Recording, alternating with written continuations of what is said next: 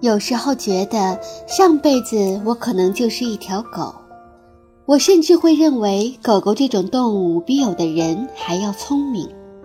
我们之间的沟通很顺畅，狗狗没法学习人类的语言，所以要和狗狗进行有效交流，就要反过来学习它们的语言。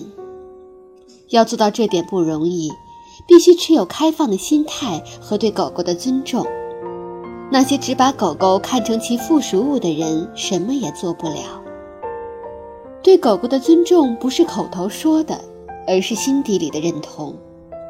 幸好，相比于人类语言的千变万化，狗狗世界只通行一种语言。这种语言无声却极其有效，只做些微的改变就能极大影响狗狗的行为。为了解到这种语言规则，我们首先要了解狗类的种群结构，其模板就是狼群社会。当然，现在狗狗们的行为及生活方式与其远古祖先相比，差异已经相当大了。然而，几个世纪的进化并没有改变其本能。狗狗们虽然已经脱离了狼族，但狼身上的一些本性并没有从狗狗身上消失。有两个强大的力量一直在主导着狼群，第一个是生存的本能，第二个就是繁殖的本能。狼群通过等级制度不断进化并繁衍至今，这种等级制度的严格和成功不亚于动物界的任何一个种群。每个狼群都由头领和下级成员组成，权力金字塔的顶端即是狼群规则的制定者——头狼。作为狼群中最强壮、最健康、最聪明和最有经验的成员，头狼的任务就是确保狼群的生存。他可以命令其他成员做任何事，其地位是通过不断展示其权威得以巩固的。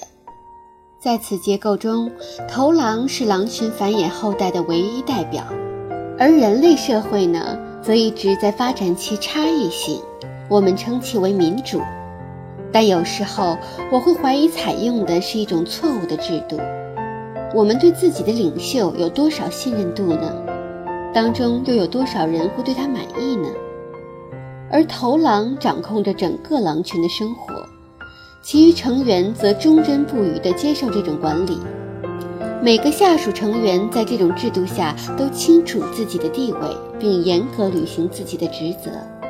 每个成员都很开心，因为他们明白自己角色的关键性，自己的职责就是维护整个狼群能一直处于健康状态。整个狼群的等级制度通过一些经常性的高度仪式化的行为得以强化，狼群不断变化的特点也要求等级制度存在。例如，头狼和下属成员经常会被杀死或因年老体衰而被取代。至于狼的现代远亲狗，其群体本能中仍然存在着四个主要仪式，也是所有仪式性行为的核心。头狼在狩猎和用餐时最具统治力，这点毫不奇怪。毕竟，食物是整个狼群最基本的需求，狼群能否生存全有赖于此。作为狼群中最强壮、最有经验、最具智慧的成员，头狼自然要在狩猎过程中当领头羊。当发现猎物时，头狼带头扑向猎物，并指挥其他成员杀死猎物。头狼作为狼群决策者的形象，在整个狩猎过程中体现得最为明显。狼的猎物范围极广，从老鼠到水牛，从麋鹿到驼鹿，它们可能会花上数小时来跟踪猎物，将其逼入绝境，最终杀死。一次狩猎会遍及50平方英里的范围，整个行动的实施需要决策、战术、管理等技能的综合运用。头狼是发号施令者，其他狼的职责则是服从命令并提供支持。当杀戮完成后，头狼拥有绝对的优先权，率先享受战利品。整个狼群的生存取决于其绝佳的身体条件，只有当头狼心满意足，表明自己吃够了，其余成员才可以开吃。而他们也要严格按照等级制度来排列进食次序。地位较高一些的成员先吃，地位更低一些的则最后吃。回到营地，幼崽和照看者以出去狩猎的狼的反刍物进食，进食次序是绝不能被打破的。狼会对任何在其面前吃东西的动物发起攻击，即使狼群中的成员都有血缘关系，头狼也不会放过那些不守规矩、胆敢加塞儿的家伙。头狼对狼群尊重和效忠，它的回报就是为狼群的繁荣倾尽全力。只要一有危险出现，头狼就要扮演狼群保护神的角色。这是等级制度的第三个主要仪式。头狼此时毫不迟疑，身先士卒，对危险做出判断，并选择逃跑、按兵不动或者战斗。无论头狼做出什么决定，狼群都会誓死跟随。第四个主要仪式存在于狼群分开后重新聚首之时。狼群聚集时，头狼通过向其余成员发号施令来再次主张其统治地位，消除任何疑义。头狼会有自己的空间，有一处舒适的安乐窝。在没有得到允许的情况下，其他狼绝对不允许进入这个领域。通过向那些想进入子空间的成员们给出拒绝或同意的信号，头狼会重新建立起在这个族群中的领导地位，而无需通过暴力。我们把狗当作宠物，但它们始终认为自己是一个群体中各司其职的成员。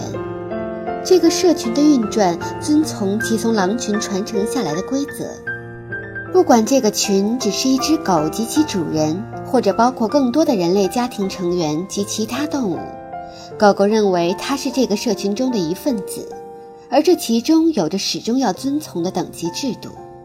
实际上，我们与狗狗之间出现的问题，本质上就源于狗狗认为是它们，而不是狗主人，是这个群体的领导者。在现代社会中，我们只把狗狗当作宠物，喂养并照看它们，因此它们缺乏独立生活的能力。这就是为什么狗狗无法成为群体中的首领，因为它们没有处理问题的能力。责任会给它们带来极大的压力，导致一些常见的行为问题。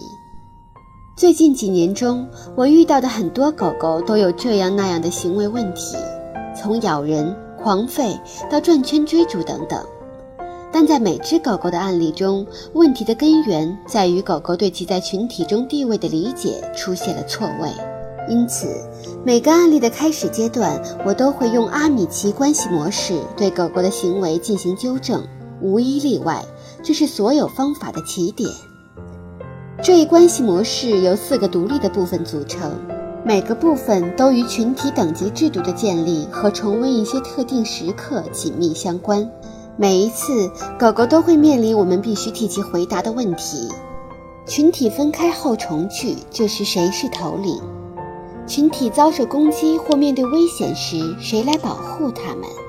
群体出去散步时，谁来带领大家？群体进食时，按怎样的次序进行？这是个整体性的方法，4个部分应彼此关联，且必须每天重复。狗狗要对各种信号烂熟于胸，它们要明白，照顾主人不是它们的职责，照看房屋也不是它们的工作，它们要做的就是放松下来，享受舒适和愉快的生活。这个咒语必须不断地重复，只有狗狗理解其不再承担领导角色的信息，才能学会控制自己。只要做到这一点，解决每只狗狗的具体问题就变得极其容易了。